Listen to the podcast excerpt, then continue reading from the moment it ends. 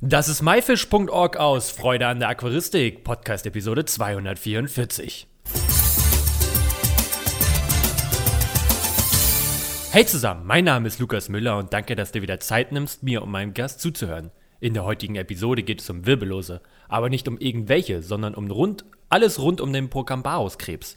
Dafür habe ich heute einen Experten am Start, der sich Mr. Krabs nennt. Hallo Mr. Krabs! Hallo Lukas! Magst du uns vielleicht verraten, wie du eigentlich mit richtigen Namen heißt? Ich heiße Dennis Kraft mit richtigen Namen. Warum denn genau der Name Mr. Krabs? Der Name Mr. Krabs stammt aus einer WhatsApp-Gruppe, die ich damals aus meinem Hobby raus eröffnet hatte. Und ja, da hat es nicht lange gedauert, bis ich dann schnell den Namen Mr. Krabs hatte, aufgrund meiner riesigen Auswahl an Krebsen.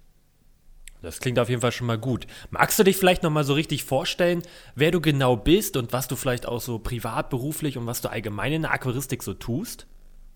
Ja, also wie gesagt, ich bin Dennis Kraft, bin 21 Jahre, mache das Hobby seitdem ich neun bin und privat mache ich Elektroniker für Betriebstechnik in der Chemiebranche. Und natürlich habe ich dann einen relativ großen Vorteil, was auch eine Anlage selber bauen bedeutet, aus der Elektrorichtung raus. Ja, und ich züchte halt privat Garnelen und Krebse in allen Formen und Farben.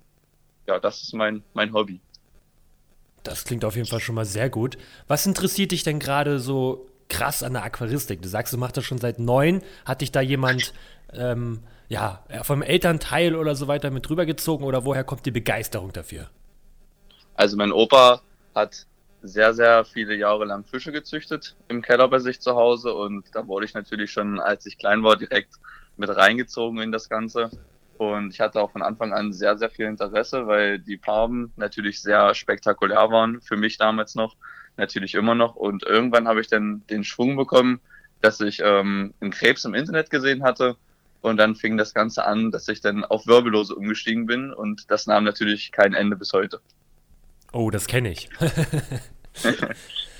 ähm, heute wollen wir ja speziell über Krebse sprechen. Im Vordergrund heute mal der Procambarus-Krebs. Warum genau dieser? Was ist an dem so besonders? Also der Procambarus-Krebs ist für mich was ganz Besonderes aus dem Grund, weil das mein erster Krebs war, den ich überhaupt hatte, und zwar den blauen Florida-Krebs, genannt auch Procambarus aleni. Ist so ziemlich der am einfachsten zu haltende Krebs in der Aquaristik, weil er wenig Ansprüche ans Wasser eigentlich stellt.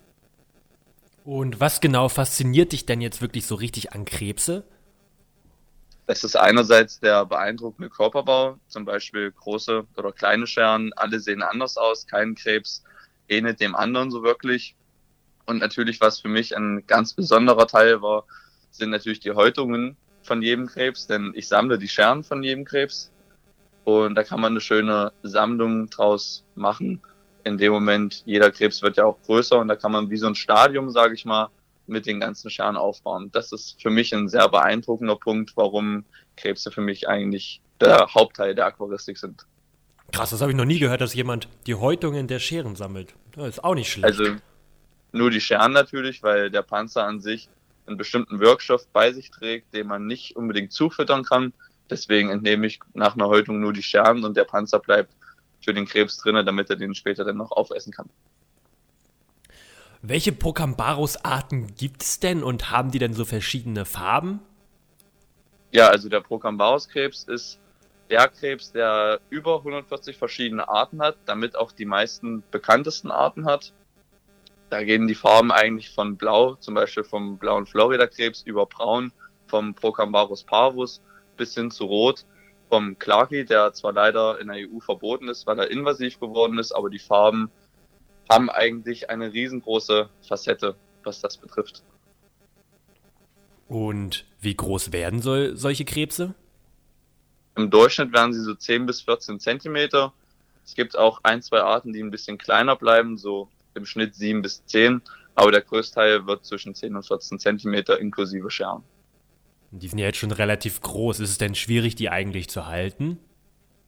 Das eigentlich nicht. Die Haltung von Procambarus-Arten gestaltet sich eigentlich sehr einfach.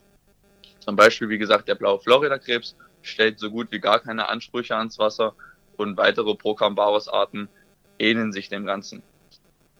Okay, und wie muss man so ein Aquarium denn einrichten? Muss das ziemlich groß sein, weil die Krebse werden ja relativ groß? Also ein Pärchen von Procambarus-Arten kann man schon gut ab 50 Zentimeter halten.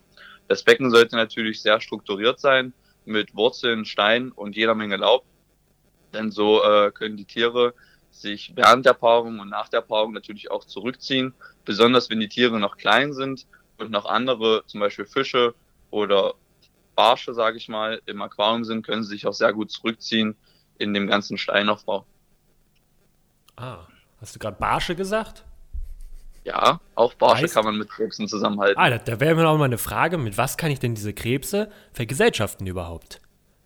Also Krebse kann man eigentlich mit so ziemlich jedem Fisch vergesellschaften. Man sollte nur darauf achten, dass auf jeden Fall keine Wälse drin sind, weil die Wälse und Krebse teilen sich natürlich ein Territorium und da zieht der Wels meistens den kürzeren, aus meiner Erfahrung.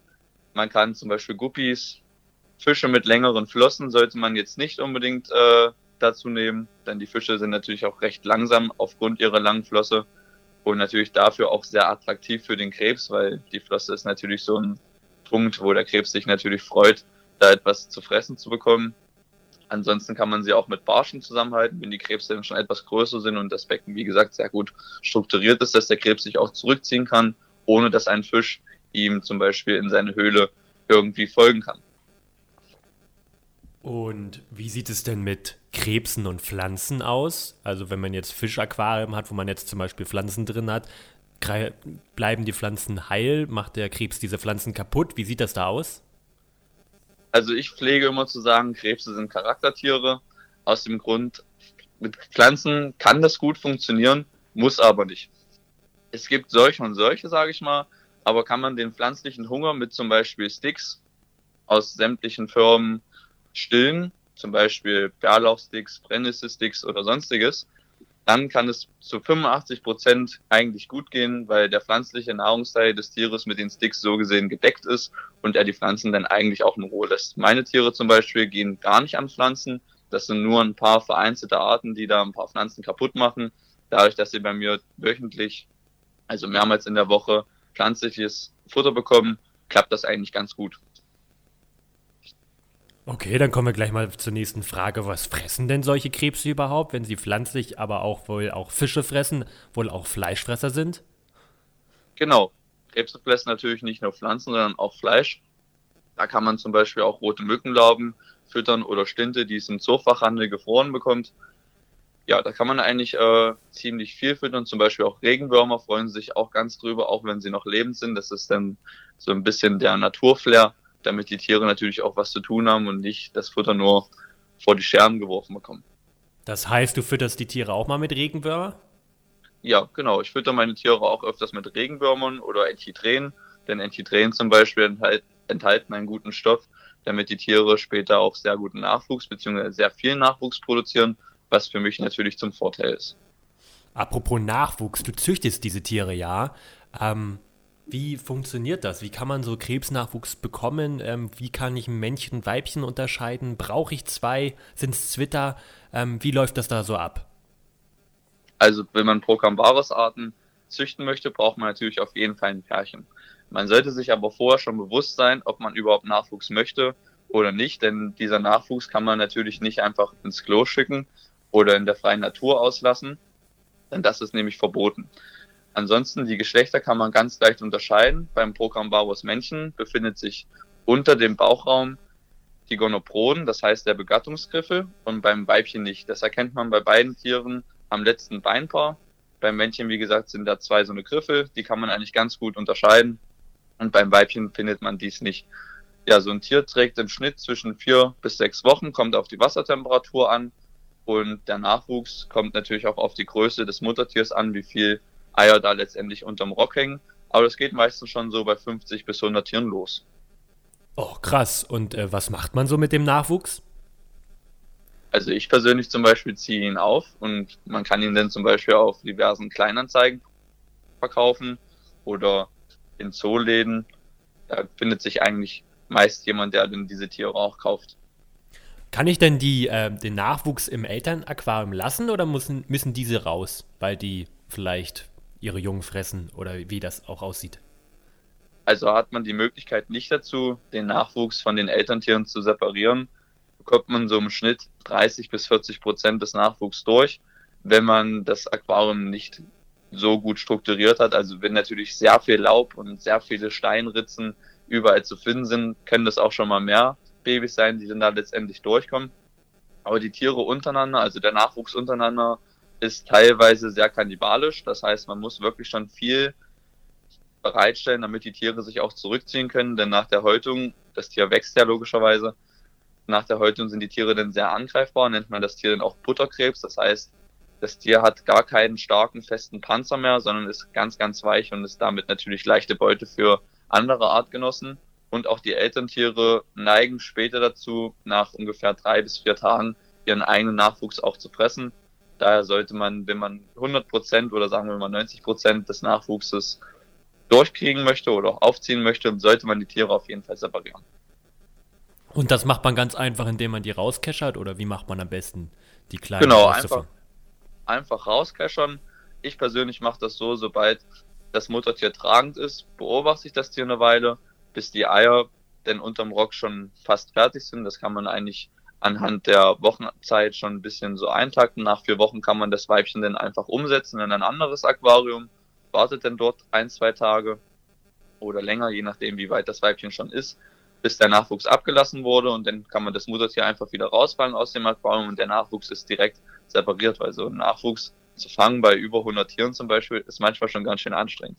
Oh ja, das glaube ich auf jeden Fall. Und was frisst dieser Nachwuchs? Wird er genauso gefüttert wie die Elterntiere? Genau, der Nachwuchs frisst natürlich auch sehr viel Laub.